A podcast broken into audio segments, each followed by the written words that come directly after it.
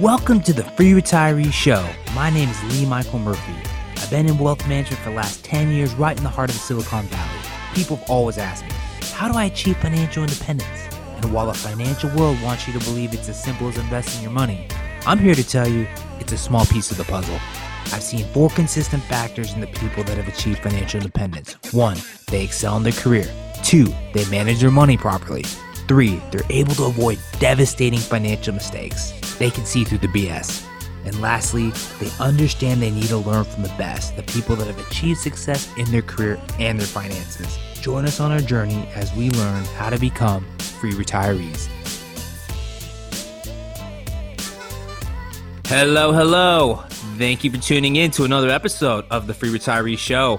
I'm your host, wealth manager Lee Michael Murphy. I'm alongside Silicon Valley's favorite attorney, Matthew McElroy.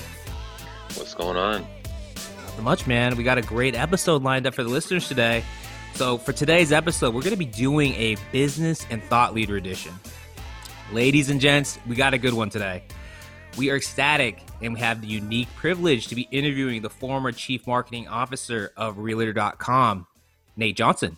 During his tenure, he tripled audience, he doubled revenue. In today's day and age, any company, their ability to market themselves has never been more important. It can be probably the single most important factor in a company's success. And in today's age, COVID 19, marketing and leaving your digital footprint has never been more important. But with so many different ways to market yourself, what's the right way?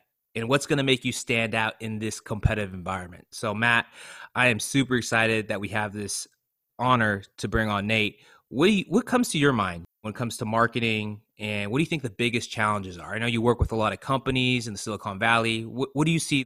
I think there's a definitely a surplus right now of people trying to use social media and all these things as marketing and i feel like it's kind of it's sometimes i don't know I, maybe this is just me but sometimes i feel like it's overwhelming like all you're seeing is ads everywhere. And so it's kind of like I, I feel it's becoming increasingly harder to make yourself stand out. And so finding out what what that is that unique thing is that's going to make you kind of stand out to people. I think that's becoming a harder thing to do. So i'm really interested to hear nate's take on stuff.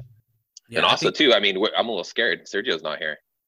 Yeah, he, he carries us through most of these interviews, right? So. yeah, we're missing one of our main guys, man. So we'll try to get through this one, but I think you and I can handle it. I, I have enough faith in us, kind of. Yeah, hopefully. All right. So before we get into it, uh, we had a few questions that came in. We're going to save the questions to the end of the interview, so we will get to those. But if you haven't done so yet, make sure you like us on LinkedIn, share us on Facebook.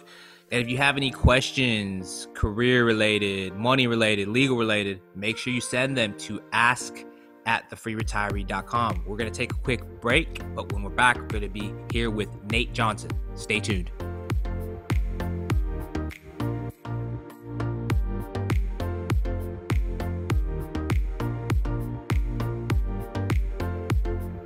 Welcome back into the Free Retiree Show. We are sitting down with Nate Johnson, former VP of Marketing and VP of Growth Engagement at Path. He's been an advisor for a company, Celio and Circle Up. And of course, he has been the CMO at Realtor.com for the past five years. Nate, how are you doing? Doing well, doing well. I mean, I should start, I think, in correcting your pronunciation. Oh, okay. Perhaps, perhaps as a marketing, I'm not going to have you repronounce my name. Johnson's pretty straightforward. Realtor, realtor.com, not realtor. Oh, oh okay. and that, you know what? That's a very common alone. thing. You're not alone. It's a very yeah, common thing. It's and it's common. it's actually related to branding and marketing. I, like, say it one more time, Nate. Realtor. Realtor. Like realtor. Real. Realtor. Yeah. Trust me. I walked in the door at that job. I didn't know how to pronounce it either. So they had to, they had to, they said, here, here's the first thing you need to do. Pronounce oh the name of the company. I, had, I had no idea. that must have been a little awkward in the interview. well, it's just, I mean, it, so online real estate is a really interesting space. And, and actually even in just the last five to seven years has completely exploded as new technologies have come onto the scene. I mean, you've got companies now like Opendoor, they're they're they just they're going to go public here pretty shortly. You can basically buy and sell a home like from your couch, like as if you were buying toilet paper on Amazon. Like like they've completely disrupted the model. Realtor.com, similar to like Zillow and Trulia, really focused primarily on the home search, right? And so if you're looking to buy a home in Morgan Hill or San Jose or, or wherever, you you usually start your search on Google mm-hmm. and up come the results. And hopefully your company has the top result because that's what gets the lion's share of the clicks. And then once you get to a site like Realtor, similar to a site like Zillow, you search for the home you want. You can save the home, you can save the search so that you can be alerted if a home comes up for sale. But most importantly, for us as a company, we wanted to connect you with real estate agent. And that's called in the business, that's called a lead, right? Like there are a lot of mm-hmm. lead generation type of businesses. And that's how we as realtor.com got paid by successfully connecting a home searcher with an agent. But yeah, in the space, I mean, all of these companies do things that are so similar in a space like that like the brand and marketing actually was often the differentiator to get somebody to decide which site they wanted to visit so maybe they'd seen a realtor.com ad that featured elizabeth banks as a spokesperson and they liked her from whatever crazy movie she was in and said well if she's the spokesperson for realtor.com it's sort of I like their ads. Their ads make me laugh. Mm-hmm. Maybe they pick us over the competition. But it all in our space, it all came down to which brand do you love and which brand do you prefer, really. Mm-hmm. You know something interesting that I saw some of these companies doing, like uh, I think it was Redfin, is they're actually like listing some of the houses. Yes. Yep. And, and I thought that was kind of cool, but I was like, oh wow, that's gonna like that's just gonna open the door to some really unique I mean, legal issues for for one, and then yeah. just all kinds of like things with just the, the sale. Always process. a lawyer. There he goes, the lawyer again with legal issues. Yeah.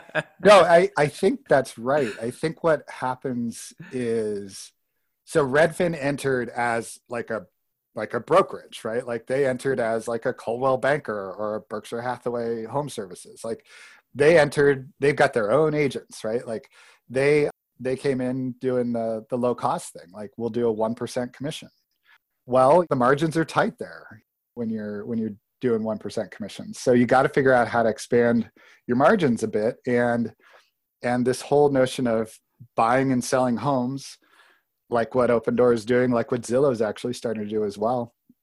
There's an opportunity to capture more margin. Mm-hmm. And um, it's it's not for the faint of heart though, right? I mean, imagine sitting in those boardrooms in the middle of March this year when you as a company had made a commitment to buy a bunch of homes and you're sitting on those homes as we're going into a global pandemic right? I mean yeah. it's it's a pretty risky proposition but i think they're banking on the fact that they can do it with enough margin and i think they're banking on the fact that they can do it with enough frequency also to just sort of keep the volume going. It's fascinating to watch. I think it's going to be really interesting to watch the space over the next five to ten years yeah. Oh yeah, no, and, and well also too, like given given like the pandemic and how things are going, people are probably going to naturally gravitate to a non in person type of thing. That's right. online and, and it That's just right. I, I, it opens the door for that completely. Yeah. I think it does, and I think people have different expectations now of what technology is going to enable them to do. Whether it's press a button and a car shows up in front of my house and gives me a ride to the airport, or like the Amazon example again, stuff can show up literally like same day. People have this expectation of sort of immediacy, and it's driven a lot by mobile and the fact that we're on our phones hours uh, hours and hours every day. It's the first thing we look at in the morning. It's the last thing we look at at night. So that drives a lot of of consumer expectations too. So we shouldn't expect it to be any different in the real estate space. It's just there's a lot of complexity. There's it's a big dollar amount. There are a lot of players in the industry. So it's just taking a little bit longer, but it's going to get to the same level of immediacy. And the pandemic, I think, sped a lot of that up. So all these platforms, they now have virtual tours and you can, and by virtual tour, you literally can like ask somebody to go and tour the property kind of on your behalf, or they'll do do a video tour and then live stream it and it's pretty cool. It's it's nice to see the industry catch up a little bit. Well you know you know what's kind of crazy about it too is that like they're kind of undercutting the local agents in a way Mhm. because what's the traditional commission? Like 3% right? Yeah and exactly. they're th- they're taking 1% so it's like Yeah. if people are tight and because of the the pandemic and money's not of course they want to they want to save money and they want to go Yep. with the 1% so And- it's uh, it's going to be interesting. I think look to be clear like there are five to six million real estate transactions every year. There's a ton of action going around. And it's still it's a relatively small number that are going through some of these different models. Still the vast majority is is kind of going a little bit more of the traditional model where maybe you've bought from an agent before that's who you're going to work with again. So that, it's kind of like the repeat model. A lot of people still get referred to agents like lee's like hey who's a good agent in in morgan hill? And you say well i've worked with this guy and and so there's no online service that has actually influenced that but by It'll and large be there in some way Exactly, exactly. I think it, it is still a word of mouth heavy industry for now, but that's going to change, right? It's it's Mhm. and the agents that are able to adapt quickly and try these new technologies and have a good presence on social media. You talked about social media overwhelming. They're going to win out in the long run. It just things evolve. You got to stay on top of it. Yeah. So Nate, we gave a little bit of a background when you fir- when we Yep. first started the show, but why don't you give the listeners a rundown of your experience and Sure. then what you what you did at Realtor? Sure. Yes. Real- wait did You you get just do it wrong again I think I got it right, right? You're Did I get it right? Realtor. Let's think of it as like real, like real tour. I did get that Real right. I got it right, Matt. It's I, I good. don't know. I, I, like felt like that you threw an A in there. or Yeah, something. I like that he- as long as he thinks he's getting it right, we're going to keep rolling. with All it. right, that's good. That's good. okay, so so Cliff's Notes version on the background. I'm a Silicon Valley native, born and raised um, in Cupertino, and in fact, one of my first jobs was at Apple Computer, where I actually was in charge of marketing Apple products to college students, and which in which you think of that now and you're like, well, how hard could that be? Like they, those products market themselves, right? this mm-hmm. was back in the in the dark days when when apple was like number five or six in terms of market share. Dell gateway hp ibm like they were all just crushing apple. But we had an interesting value proposition for students.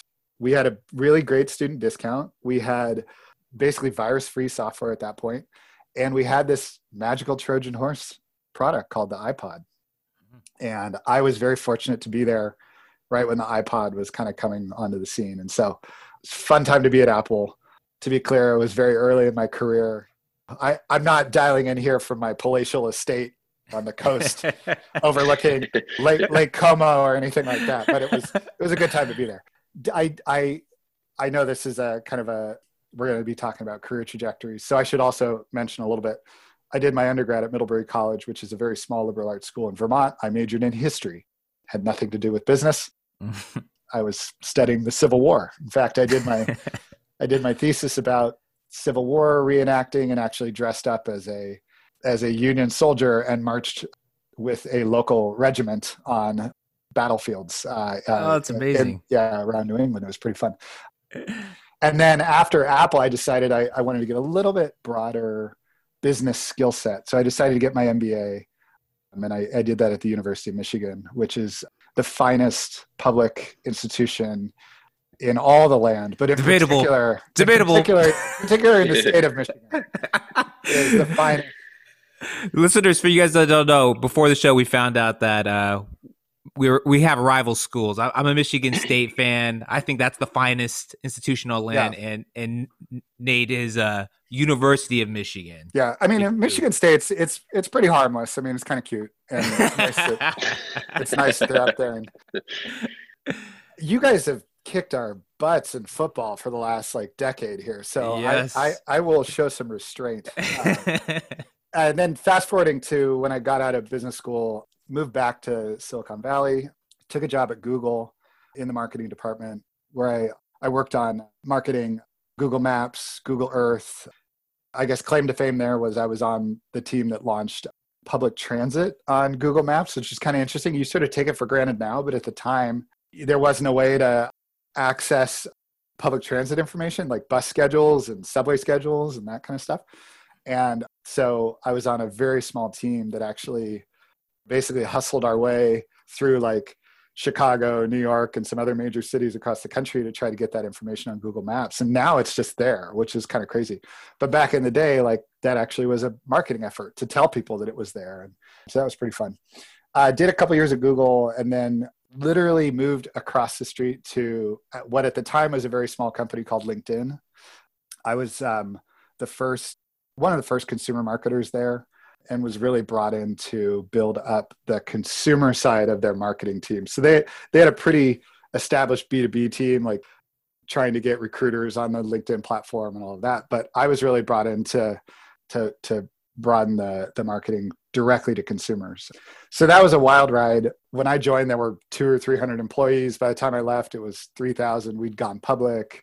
We we had huge parts of the population were using the site and so I learned a ton there about how to scale. And actually, apropos to this conversation, I learned a lot there just about your personal and professional branding too, how important it is to have a great presence uh, mm-hmm. uh, online. Decided at that point to do the startup thing. So I went to Path, reunited with some old colleagues from Apple, which was fun. Path was, unfortunately, was a personal social network that was designed for you to connect with close friends and family we limited the number of friends that you could have to first it was 50 and then it was 150 and that was that was based on basically like brain research that essentially says that uh, humans are incapable of having more than 150 meaningful relationships at any given time. So our thought was well why would you ever have a social network that was bigger than that? Because you're not going to know most of the people that you're connected to. It was the other thing that was novel about path is it was designed exclusively for the phone. So it was a mobile only social network. And at the time, this is back in 2011, 2012, that was still pretty novel and still pretty new. It was all about the app. We didn't have a desktop experience at all. So fast forward to who's the guy that's doing the marketing.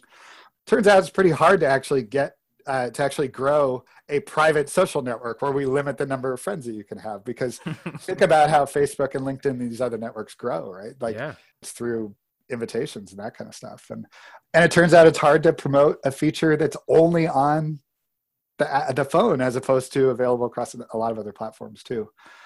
I we were able to figure it out. At one point we were top five in the app store. We are growing like crazy. We actually really took off in southeast asia and and internationally. And at one point in Indonesia, actually specifically in Jakarta, which is one of the largest cities in the world, we had 6 million people using the app on a daily basis, opening the app 50 times a day. It's insane, right? Well, it turns out it's pretty hard to make money on a social network in Indonesia on Android. And so it started to kind of get pretty lean and and so the decision was made to to sell the company. We sold the company to a the Facebook of Korea, which is a company called Kakao, and that was sort of the end of that. I was going to take a break at that point, but Realtor.com came knocking, and I took the job as the chief marketing officer at Realtor.com in 2015. The company at that point was a distant number three behind Zillow and Trulia, was kind of in a state where it really needed to turn itself around, was kind of falling behind not only in terms of the product experience, but just in general, the revenues were really kind of flatlining, and so was the growth. And so I was a big part of really trying to turn that around and make it a much more consumer centric product experience, one that was where we used sort of unique and novel approaches to marketing and social media to try to get the word out there. And it worked we doubled down on TV advertising. Like I said, we worked with Elizabeth Banks, which was pretty amazing. We went all in on some social networks like Instagram. Turns out that like people love pictures of homes on Instagram. So mm-hmm. sort of like get into it, right? Like if you've got these beautiful home photos as an asset, like use it, get people to interact with that stuff. We really, really worked hard to improve the search engine optimization of the site. By the time I left, which was three or four months ago. We can talk about what I've been doing since, but it's not nearly as interesting. we had, um, yeah, we'd really, really grown the site, and we were we were no longer number three. We were number two, and actually growing faster most months than than Zillow. Zillow is a beast, like they're way out in front, right? Still, but Realtor is definitely holding its own, and uh, I'm proud to have been a part of that. It was a great, great experience. Yeah. So, I mean, you obviously done a great job because in the prior to five years ago, it wasn't even on my radar, and now I, I see it. Like Yeah. it's it, it is something that it's. I think it's almost a household name, to be honest with Mm, you. Yeah, So you've done a fantastic job. How did you do that?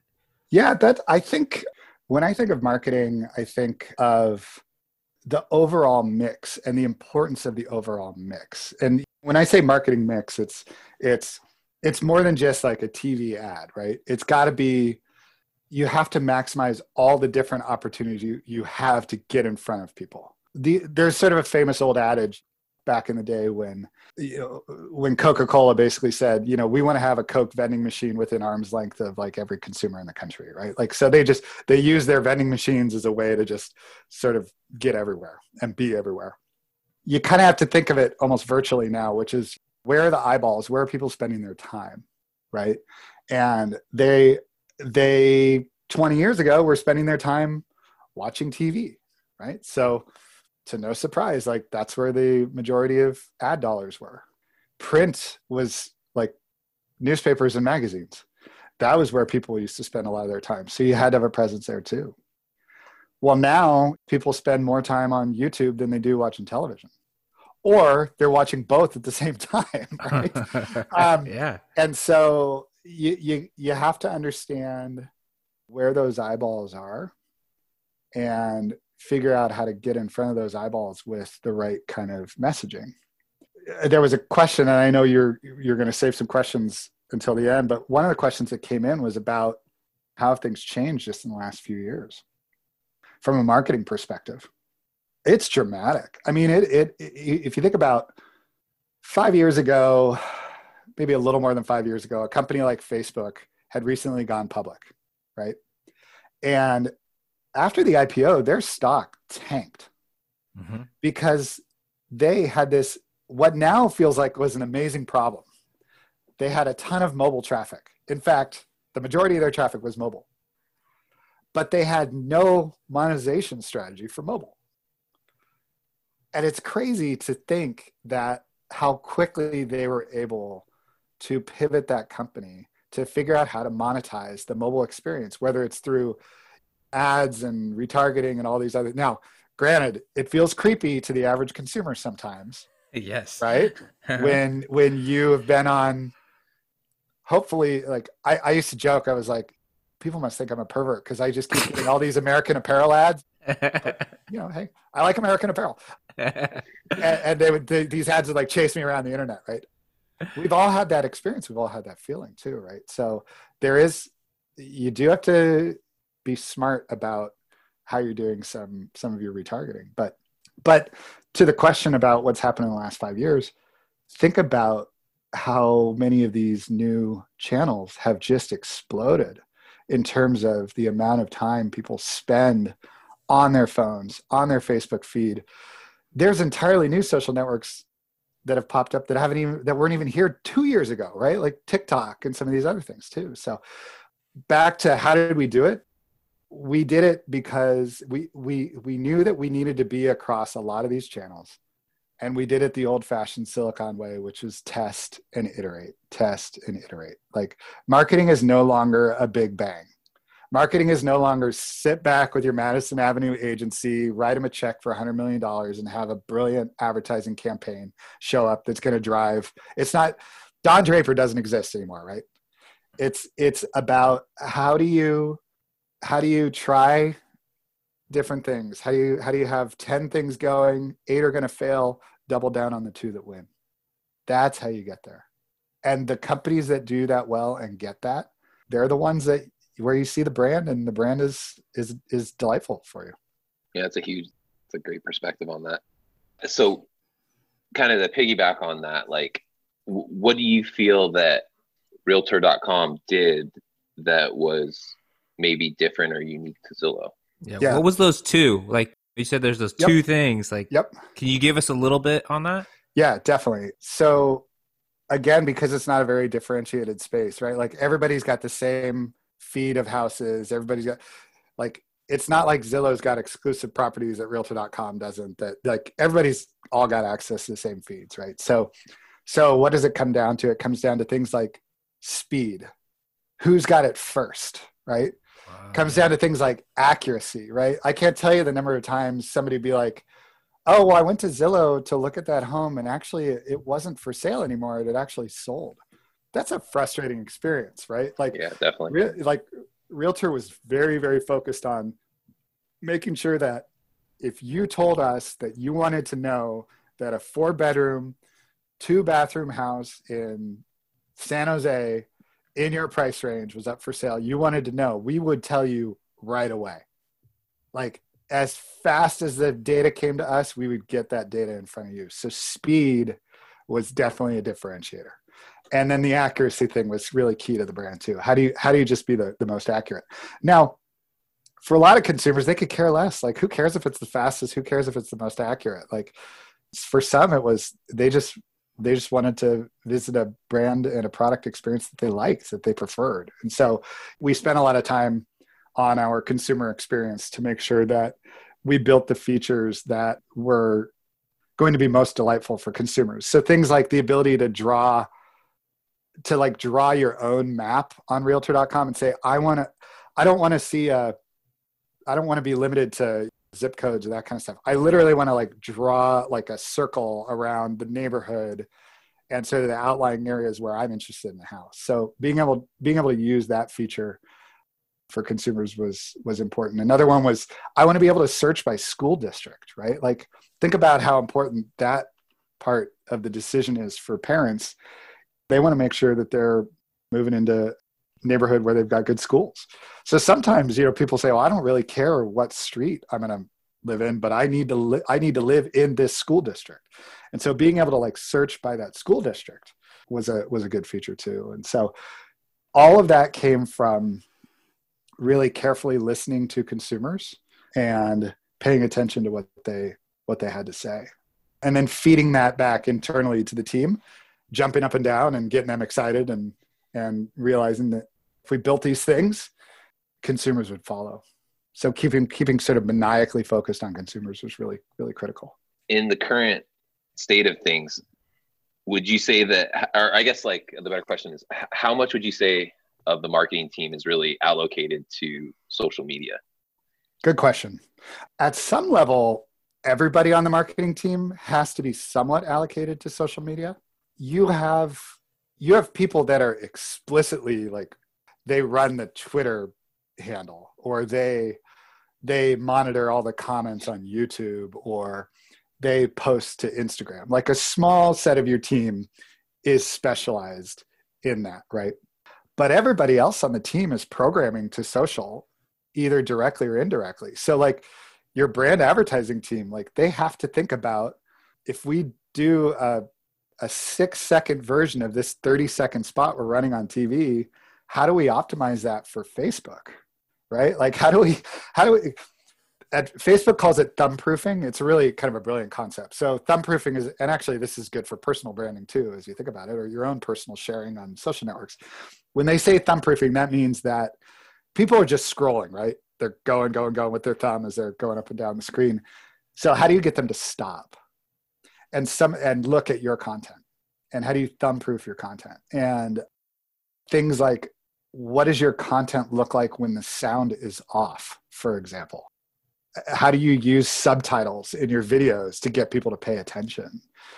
Those types of things you actually have to think about. And and traditionally advertisers didn't think about that. They were just like oh we'll run it on tv and people have the volume up and you don't have to have subtitles. In fact that makes it look kind of janky the reality is like that's how you that's how you set your content apart. So to answer your question everybody on the team needs to be thinking about it somewhat because that's where the eyeballs are right? That's where the engagement is.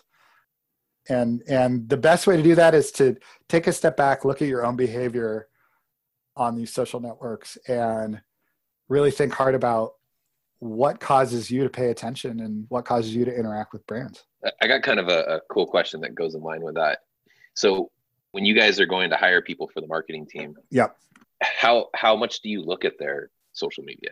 Oh, That's a good yeah. question. That is a really good question. Yeah, yeah, it's a good question.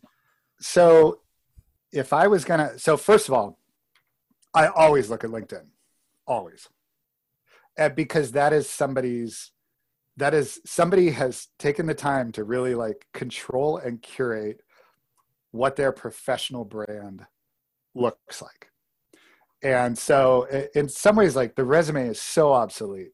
It's like the business card, right? Like, like you don't need a resume anymore. You don't need a cover letter. You don't need this kind of stuff anymore. Like you, you should just be able to go to LinkedIn and say, okay, what has this person done over the last 10 years um, or five years or whatever it is.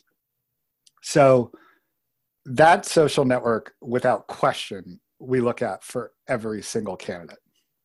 In terms of like their Twitter or their Instagram, it kind of depends on the job. If somebody's explicitly raising their hand and saying, I want to come run your Instagram and Twitter accounts, we would probably look at their personal ones, just kind of see what their what their taste is. Not not really to not to not to cast judgment over the content that they publish. People can publish whatever they want to publish. But just to kind of get a feel for like, do they truly understand the mechanisms of the platform? There we would look at it a little bit for senior level executives, like you definitely got to make sure there's nothing hiding out there that, that may have happened. And I guess I would say the other thing is sometimes people actually put their their Twitter handles or their Instagram handles like on their on their resumes and on their LinkedIn profiles. And in those in that case, they're inviting you to to to come in and take a look. That being said, all this stuff is public, right? Like, so if you tweeted in 2011 about something that Beyonce did or whatever, I mean, like, it's up for grabs. Right? yeah, it's out there. I mean, Trump, like, the stuff they dig out about Trump that he said 10 years ago or whatever is, it's pretty amazing. Sometimes it's like, wow. like, Twitter is actually a really powerful search engine, too. You go, you can go deep. So it's always worth keeping that in mind, you know.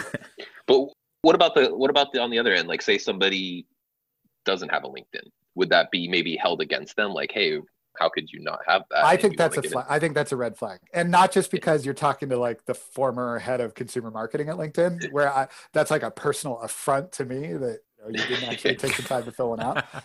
I think it's, I would say for the majority of professions at this point, it's it's your resume, right? Like you you gotta you gotta have one. You gotta be curating it. You gotta be thinking about what it looks like, and you gotta recognize that like people Google your name. And what do you want the first thing to show up to be? Would you rather have it be your LinkedIn or something else, other network that maybe is a little bit more personal? So you got to kind of think about how you how you show up. There may be some professions where it's less less necessary, but for a lot of roles out there, especially here in Silicon Valley, any professional role, we we should expect that you're going to have a LinkedIn profile. Yeah, I would think if you're if you're serious about really getting a job, especially in Silicon Valley, it's, And- I mean, and they're not hard to they're not hard to fill out right? Like like Yeah. linkedin has made it really easy. So you just do a couple of things. Like if you're getting started like let's say you're a college student you want to like like what do i put on my linkedin profile? Because all i've done is like be a chapter president of a fraternity or volunteered my time at a local like that's what you put on your linkedin profile right you put your internship on your linkedin profile you you you put accomplishments from you know, what you've been studying on your LinkedIn profile. Maybe you won an award for something that, that you did in the community. Like that's what you put on your LinkedIn profile. It doesn't have to be, it shouldn't look like mine or, or you guys. Like it should look like a reflection of where you are at that point. Um, you should always have a photograph. The photograph should look professional, right? Like it shouldn't be you at a sorority party. It should be you looking like you would when you go in for a job interview if you have a photo on LinkedIn, you're like seven times more likely to be clicked on than if you don't. So have a photo so that so that people will actually click on your click on your LinkedIn. And then I think one of the best ways to to leverage a site like LinkedIn is to kind of look use it as like a research tool. So if there's a job that you're interested in, go and look at profiles that of people who have those job positions and kind of look at their background and say, okay, how can I get from point A to point C or D? What do I need to do in the interim to get there? Maybe I need to take some classes or maybe I need to have a entry level job here or there. And then emulate their profiles, right? Like like there's nothing wrong with like I, I'm not going to say plagiarizing, but there's nothing wrong with like taking inspiration from the language that other people use on their profile and applying it to your own. They yeah. like it's all about just putting your best professional foot forward. Yeah, you don't need to reinvent the wheel. The path is already there, mm-hmm. right? It's mm-hmm. it's, mm-hmm. it's the blueprint. That's right. Yeah. That's right. And and and just remember like the those LinkedIn guys are super smart. Still are. They were when I was there and they're even smarter now. They they got smarter after I left. Actually, usually, usually what happens. Those guys are so smart when it comes to understanding how search engines work, because not unlike Realtor.com, like the main front door for LinkedIn, one of the main front doors for LinkedIn is like I do a search on Google for Lee Michael Murphy and I go to your profile, right? That's one of the main front doors.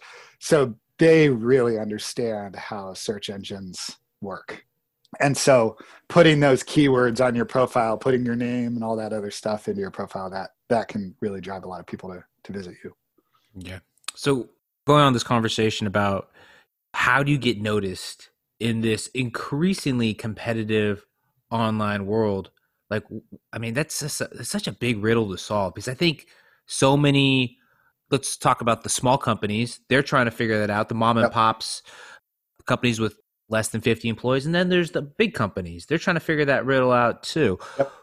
is it a different riddle for both those? How do you do that? How do you how do you figure out it's that a riddle? question. It's it's not often when conversations come full circle but we kind of talked about a little bit earlier when we were talking about real estate agents and the fact that yeah these online things are popping up but it's still a lot of like who you know and word of mouth and and have you worked with somebody before? So i i think that you can't underestimate the power of networking. You can't underestimate the power of who of who you know and who can sort of advocate on your behalf.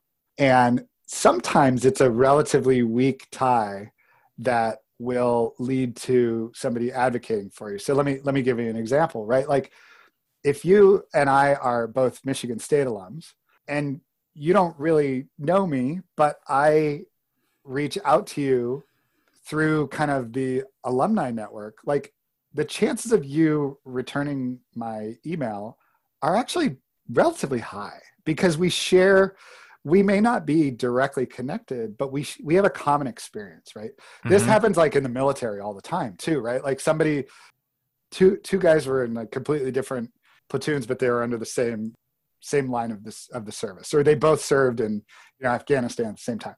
Like these sort of weak ties are also a type of networking. And so so it's not just like who did you physically meet in person shake their hand and decide to go have a cup of coffee together. That is a strong tie. That one can definitely pay dividends down the road. But there are these weak ties too that we we, sh- we should also keep in mind. And so yeah. So how do you stand out well, first you got to get noticed, right? And one of the key ways to get noticed is through like a personal connection. How do you get a referral so that your virtual resume just isn't one of a thousand? It's actually at the top, it's one of the top five because somebody said, Hey, I've worked with Nate before. He's pretty good. You should take a look at him. Or, Hey, I talked to Nate. He and I both went to Michigan State or University of Michigan and uh, I talked to him, and he seems like a good guy. Like you, you should take the time. So I think networking is really, really important. Uh, one of the things that has become increasingly clear to me is, and perhaps this is a little bit controversial, when it comes to higher education, all these schools they're almost all the same, right? Like Michigan, Michigan State, Notre Dame, Ohio State, it's the same curriculum, right? And it's the same, like they may have different levels of resources. There may be more research dollars, that kind of stuff. But really, like, is it really that different what you learn in the classroom at one school versus the other? Not really. Mm-hmm. The networks are different, though. The networks are like a school like University of Michigan has an amazing network in Chicago. I'm not in Chicago. Now, fortunately, University of Michigan has a good network out here too, uh, in in Silicon Valley. But at some level, like what you're paying for when you go to these schools is the network of alumni. Mm-hmm. So use it, right? So you yeah, know, use that, that's the that most. I think that's the most valuable thing I from any of these completely agree. prestigious schools. I completely agree. Like you can't tell me that the education that you're going to get at a place like Harvard is that much better than at a place like Northwestern or Michigan or any of these schools. But the net, that alumni network is super tight, right? And they'll Mhm. like I I've said I'll put my Middlebury network. Middlebury's a tiny school, but I'll put that network up against almost any other alumni network because pound for pound, like if you have a shared experience and you both went to a small school, it's it's a really really valuable asset. So anyway, so I, I do think that networking is one of the key ways that that you stand out. I think a little bit of putting a little bit of time and effort and getting a little bit of sort of research done about the job like ahead of time so that you can demonstrate when you have that conversation that you've thought about the job that you've thought about how you would do the job that you've thought about what the competition might be doing. A little bit of you'd be surprised at how many people put in virtually no effort ahead of time before they either come in for an interview or like honestly like i would say 20% of candidates i feel like have done decent research before they come in and interview for a role and boy there's a huge difference between somebody that that you feel like has actually uh, tried to understand the space before they walked in the door. One of the questions i like to ask ask in interviews is like so what do you read like what's the what did you read this morning online? And that's it. It's totally open-ended question. I want to hear like are they obsessed with the space? Like did they go and read like techcrunch and do they know what's going on with with the industry? And like a little bit of that i think i think goes a long way. So really being prepared and figuring out a way to kind of demonstrate that i think is is key too. And there's lots of novel ways to get noticed also. I mean so thinking about these innovative social platforms you you read sometimes about the the interesting things that people do online to kind of stand out or get noticed. And you don't want to come across with having it be like hokey or gimmicky but it's you you do have to stand out especially at a larger especially a larger company Nice.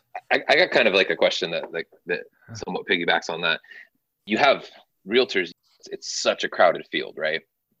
And at at working at Realtor.com, you guys you are exposed to so many realtors. You guys are giving them leads and all that stuff. Yep. What what do you what because it's I mean that's it's it's a lot of competition, right? And so what what do you see that like the top realtors are doing that are really like just just making them stand out and and getting because I mean the main thing with them Yeah. is the number of transactions they can Yep. close. So Yep. Yeah. The ones that are most successful with platforms like realtor.com, Zillow, and others are the ones who respond immediately. Like if you think about a consumer, a consumer is basically seen a home that they're interested in and filled out a form on a site because they want somebody to communicate with them. So the fact that some realtors don't respond for like days and in fact some don't respond at all is like baffling to me.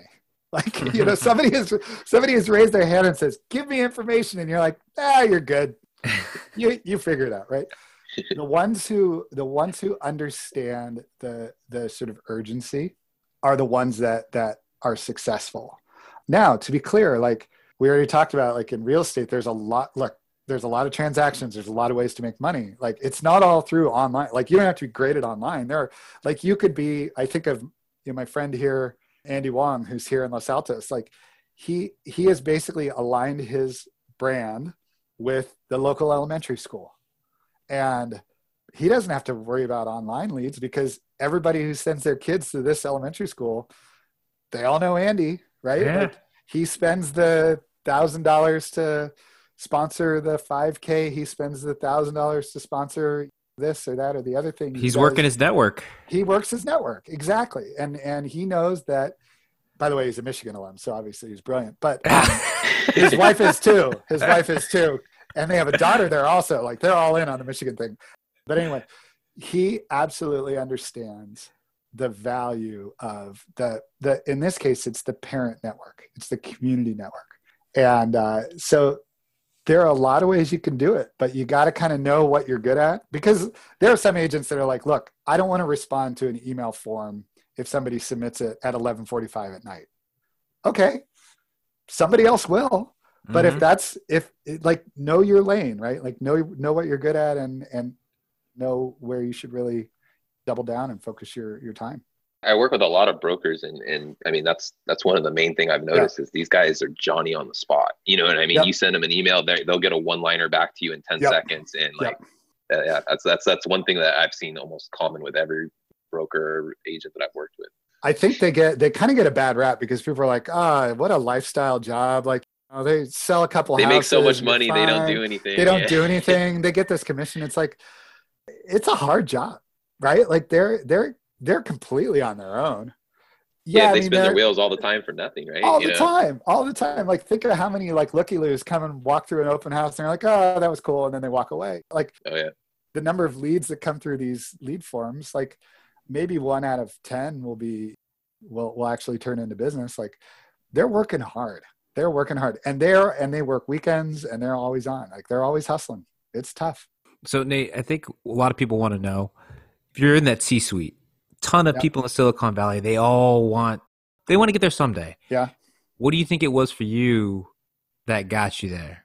You overcame oh, the Oh, sure. University of Michigan thing. I did. I was able to overcome that. So once we once we put that in the background, we were fine. Well, so I think first I would challenge the I would I would encourage people to think hard about if they really want the job because it's a hard job. Being a being a senior, the more senior you get, the more responsibility you have, the more people you you like you're accountable for them being able to like send their kids to college and pay their mortgages. You're accountable to a board and public shareholders that have put their faith in you to return profits. You're accountable to your paying customers who who maybe think you're you're jacking price on them when you shouldn't be. Like you have a lot on your plate. And thank God this is a video podcast. Like they can't see all the gray hairs on my head, right? it's not for the faint of heart, and it's not as glamorous as it sounds. So you have to be up for that. Like it's a, it's a tough job. That being said, you get there. I think the way I got there was was through a f- couple of different things. One was definitely through the breadth of my background, and do, so I've done I've done marketing with hardware, software, social networks, internet. I've I've got a broad. I've done it. I've done con- marketing directly to consumers. I've also done more B two B marketing. So that breadth, I think, makes you an attractive candidate as you move to the next thing. And breadth has to be intentional. Like you have to think about, well, what skill set do I maybe not have currently that I need to pick up somehow? And so maybe I take a job that I wouldn't normally take, but it's going to challenge me to grow in a particular area, right? When I went to Path, like I had other options of places that I could have gone. The reason why I went to Path was because I wanted to I wanted to focus on mobile apps. I wanted to get really good at mobile because I could see it was coming and I knew that it was going to be really helpful for me in my career at some point down the road to understand how do you build great apps and how do you promote the hell out of them. So surprise, surprise, like my second year I was at Realtor, our iOS app started having some challenges and the CEO basically tapped me and said, "Can you go basically help turn this thing around?" That wasn't in my job description, but it was something that I had I had picked up over time. So I think breadth is really important. I think tenure is important too where you don't want to jump around a lot. At the same time you don't want to get stuck places. So it, to me there's definitely a red flag if people have spent like 12 to 18 months at a company and done it sort of a couple times in a row because you don't really hit your stride in any job until you're i think like six to 12 months in so you really want to have a good like good run at companies so that you can demonstrate that you were able to not only do the job that they hired you to do but also grow into a bigger job at that place. Because a lot of what happens as a senior leader is you're taking on big initiatives that there's no blueprint for right? So you need to be able to like basically like build the blueprint while you're building the house. And, and so you have to have demonstrated that i think as part of your career trajectory the other thing too is eh, take a step back and think through what are all the things that a, a c-level executive needs to do right? So you have to set a vision. You have to get people excited. You need to you need to be able to manage a huge sometimes a huge budget. You need to understand how to recruit and grow and keep a team of brilliant people engaged you need to be able to influence senior people. You need to be able to speak externally. Think of the CEOs and CMOs and chief product officers in your own organization and like jot down a list of all the things they do. And then figure out then look at your own background and say okay i've done these three or four things but of of the 20 things there are to do these are the next three i should focus on. Going out and and whether it's reading things in like the harvard business review or online subscribe to some interesting blogs that have content in this area or the best is just like try to get people to go out and have a cup of coffee with you right? Like before i took the cmo gig at realtor i actually went out to coffee with the former cmo of nintendo former cmo of linkedin just to kind of like pick their brains and say like okay like should i do this job? Like do you, do you think i'm ready for it? And and they they didn't pull any punches because i knew them all and and they they said well hopefully you're up for this, that, and the other thing. And, and, uh, and it worked out, but it is, you have to be somewhat deliberate and thoughtful about how you get to the next level and the next level beyond that. Yeah, I think the, I think the thing I liked the most that you said was the the always keep learning, right? I yeah. mean, most people think that when they get to the level you've gotten to, it's like learning stops and you've you've made it in some ways, right? And it's yep. like no it's it's in some ways the learning is just beginning because you got to keep evolving and, and, totally. stay on I, top. I i couldn't agree more. I've i i've never learned more than the last two or three years of my career. Never. Like and it's it's because things get complex. You thought you knew everything and you really didn't. And what you learn in books undergrad or business school like yeah, it's kind of useful, but not really. I totally agree.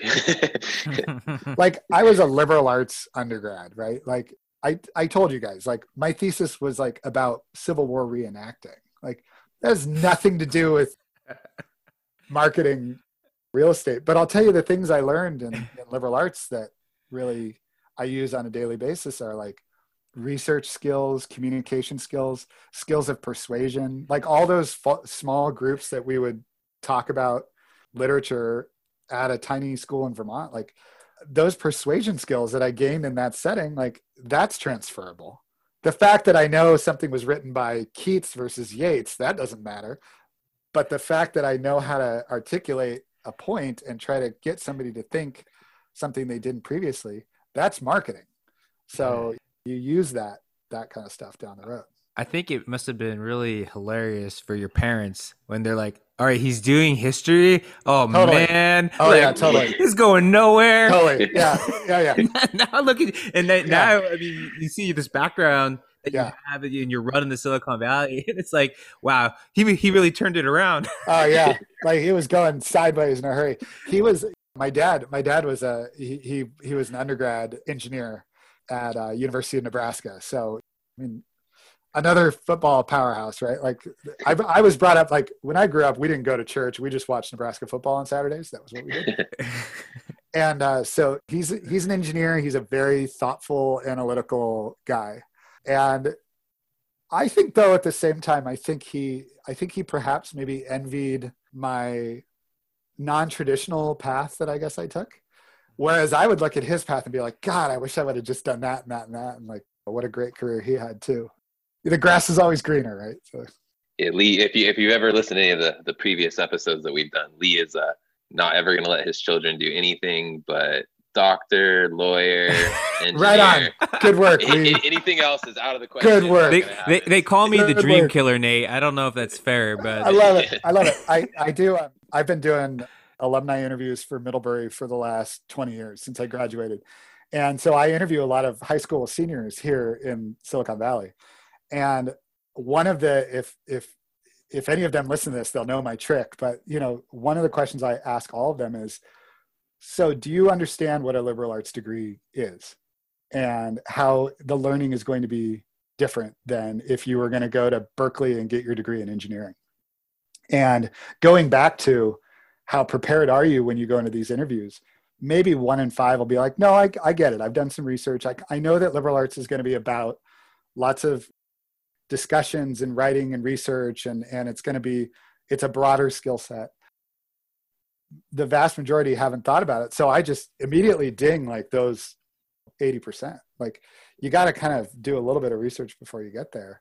Um, and uh, I, I, think, like I said, I think the skill set that you gain in, in a liberal arts, at some level, you graduate and you can do you can do everything, but you also can do like nothing at all, right? So it's like you kind of have you kind of have the best of both worlds, where you really can kind of kind of create your future but you have to get people to believe that you can create your future. So, so Lee, like let these let let your kids do.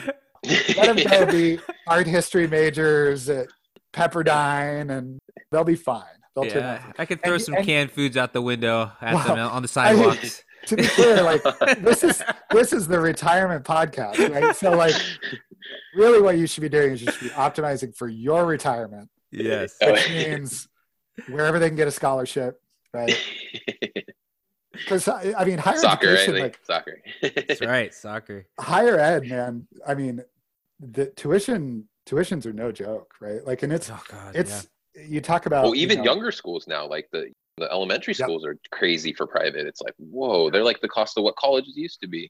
Yep, and and it's and it's only going to keep going. I mean, I think I like to think that one of one of America's like finest and most valuable exports in a way is is its higher education right like people come to the country to be educated at some of the greatest schools in the in the world and as long as they keep coming and spending two to three times as much as as the local students do because international students they pay through the nose to go to these public oh, yeah. schools as long as they keep coming you know it effectively will continue to subsidize education for for everyone but if we keep making it harder and harder for them to come, or we say, "Hey, come," but wait, you can't work in the U.S. We got to send you home.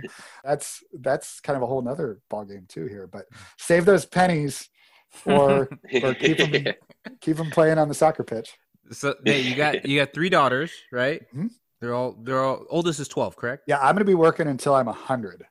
So to be clear, yeah, this is the I'm like at the midpoint of my career. Yeah, I got to keep it rolling in. Yes, so, I have three daughters. Yeah. what would be your advice to them? Say they're they're getting it. They're about to start their college careers, right? Yep. You did a, a non-traditional route. Yep. You've had great experience, but what would be your advice to your kids as they're about to start that new chapter?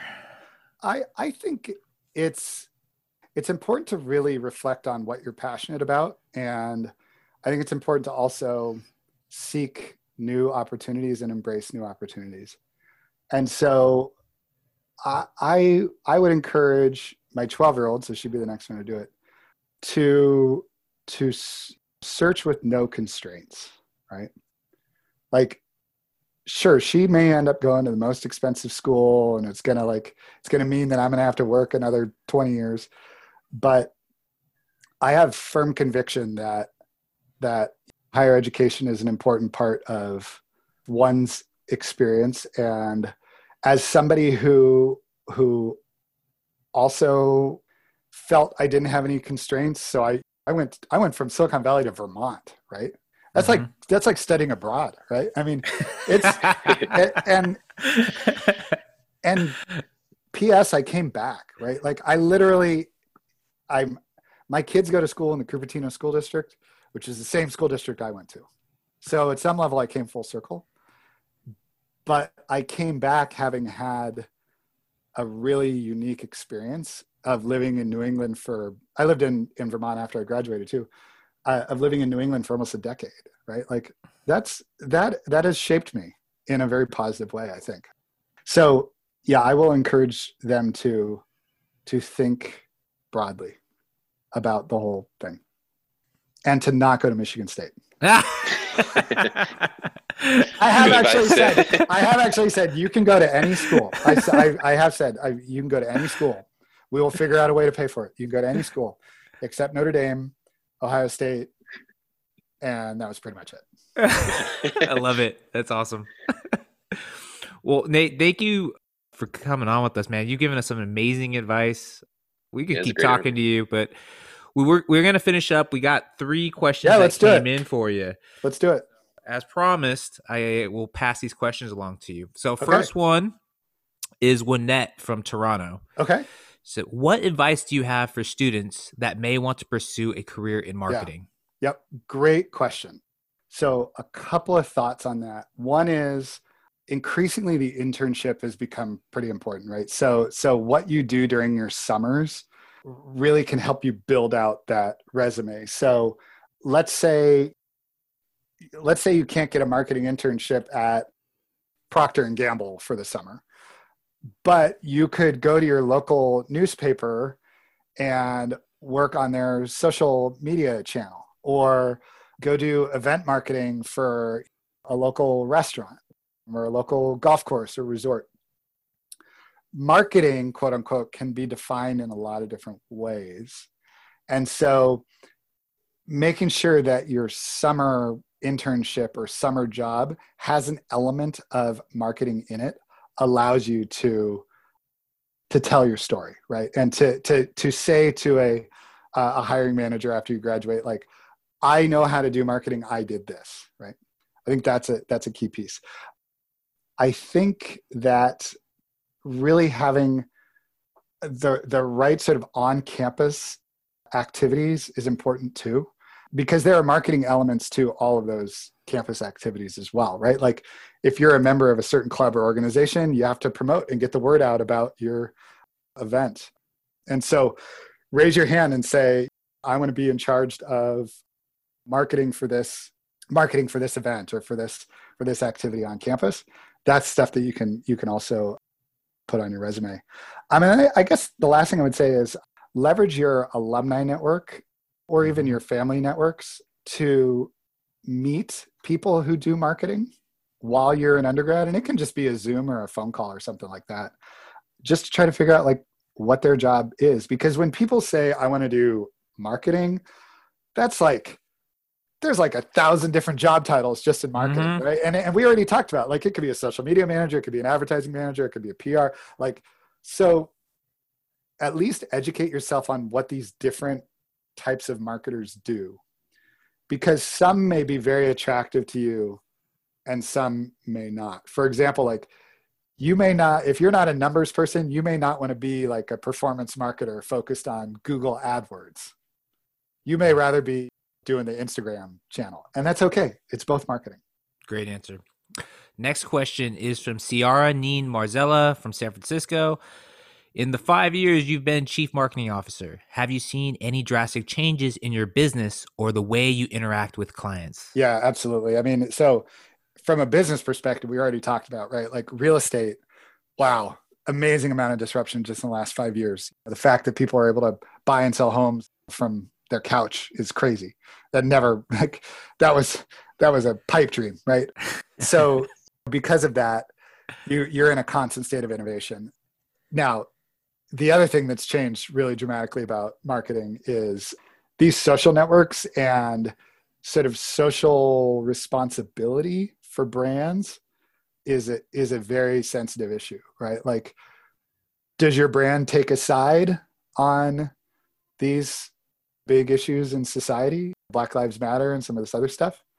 Like, or or do you try to go down the middle and be like, we're we're apolitical, and and the heightened sensitivity to that because of social media. Brands have always many brands in the past have have either stood for or not stood for certain causes but but the immediacy of these things now is is is crazy so you know really understanding how that can impact your brand in a moment's notice for good and for bad that's given a that's put a lot of gray hairs on a lot of people's heads Mhm. and the brands that are really able to navigate that skillfully are pretty well positioned i think And to our final question, this person is obviously in marketing. It's good. Yeah. It's Nicholas Pino from Canada.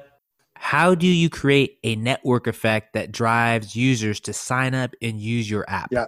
Wow, you guys are big with the Canadians, huh? I love it. I guess. Yeah. So Surprise to me, yeah. yeah. How's it going? How's it going up there? I don't So if we take a step back, like beyond just apps, like growth is obviously where every marketer wants to hang their hat and be like, I was a growth marketer. I was able to do this, that, or the other thing. There are a lot of ways you can grow. And let's take the apps, for example. You can pay money to drive installs. No problem. Like Facebook, Apple will happily take your money and get somebody to download your app. That does not mean that that person is going to use that app. It just means that you gave Facebook $5 for the privilege to have somebody install your app. mm-hmm. And so the first thing to think about is why do you want to grow? Do you want to grow because it's going to it's going to drive more revenue, it's going to drive more reviews. There's virality there where it's going to drive other people in because at some level like an app install is a vanity metric. Like it really doesn't matter. Like what matters is do a lot of people use your app? It doesn't matter that a million people downloaded your app, but 10,000 people used it, right? Yeah. Like that's so that's important. Like growth, you got to think about growth beyond just that sort of top line and more about the actual usage. How do you grow? My experience has been that really understanding your consumer behavior will help you build sustainable growth. So, for example, like how do you build an app that people just rave about, that people think is the best app in the category, and that they want to tell their friends you should download this app?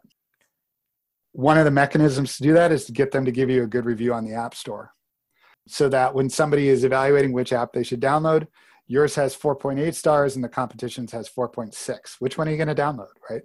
Mm-hmm. And so, in that specific example, how do you figure out which of your app users is most likely to give you a high review? And once they've done that action in your app, prompt them to go out and review your app. That's just a simple hack of how do you drive better word of mouth to get people to choose your app over some someone else's. I, I like to think of it as you, be an anthropologist with your product. Get in get into your product, understand the psyche of people that are using it and what's going to make them look good, what's going to make them what at what point are they going to be happy to share something and and really use that as an opportunity. That type of growth is significantly more sustainable than paid growth. Like you're going to run out of dollars at some point. Yes. But but if you can get a virtuous cycle going of people who love your product and advocate on your product behalf, that'll just go and go and go. Fantastic answer, man. Wow. I think a, a good example of that is you, you like with with Apple, right? You hear people just rave about Apple, right? Yeah, like they're totally. they're Apple for life, and Yep. Yeah, I think yeah, Apple and and boy, that's a brand that carries the day, right? Like in Yeah. in that category, Mm-hmm. in a category in a in a sea of sameness with all the, the HPs and, and IBMs and all those of the world, all exactly the same. They were able to leverage the brand to drive preference and then ultimately loyalty, right? Like that's that's the golden at the bottom of your marketing funnel. Loyalty is absolutely where you want to be, and that's that's when you have sustained growth for years and years, decades and decades. Perfect. Perfectly said, man. Thank you for coming on with us, Nate. You've been phenomenal. Even though you're a Michigan University guy, I think I want to have you on again, man. You were Killed yeah, it. definitely you killed it. Why don't we just pivot this to doing like a live stream of the Michigan State Michigan game in a couple weeks here, and then a little commentary. yeah, yeah, we'll have like we'll have like ten listeners, and they'll be like, "Dude, these guys are way off." way off. Happy to chat. Happy to chat, and and like I said, if you wanna if you wanna chat at any point down the road, I am all up for it. Thank you, man. You, thank you guys for tuning in with us. You've been listening to the Free Retiree Show. So long for now.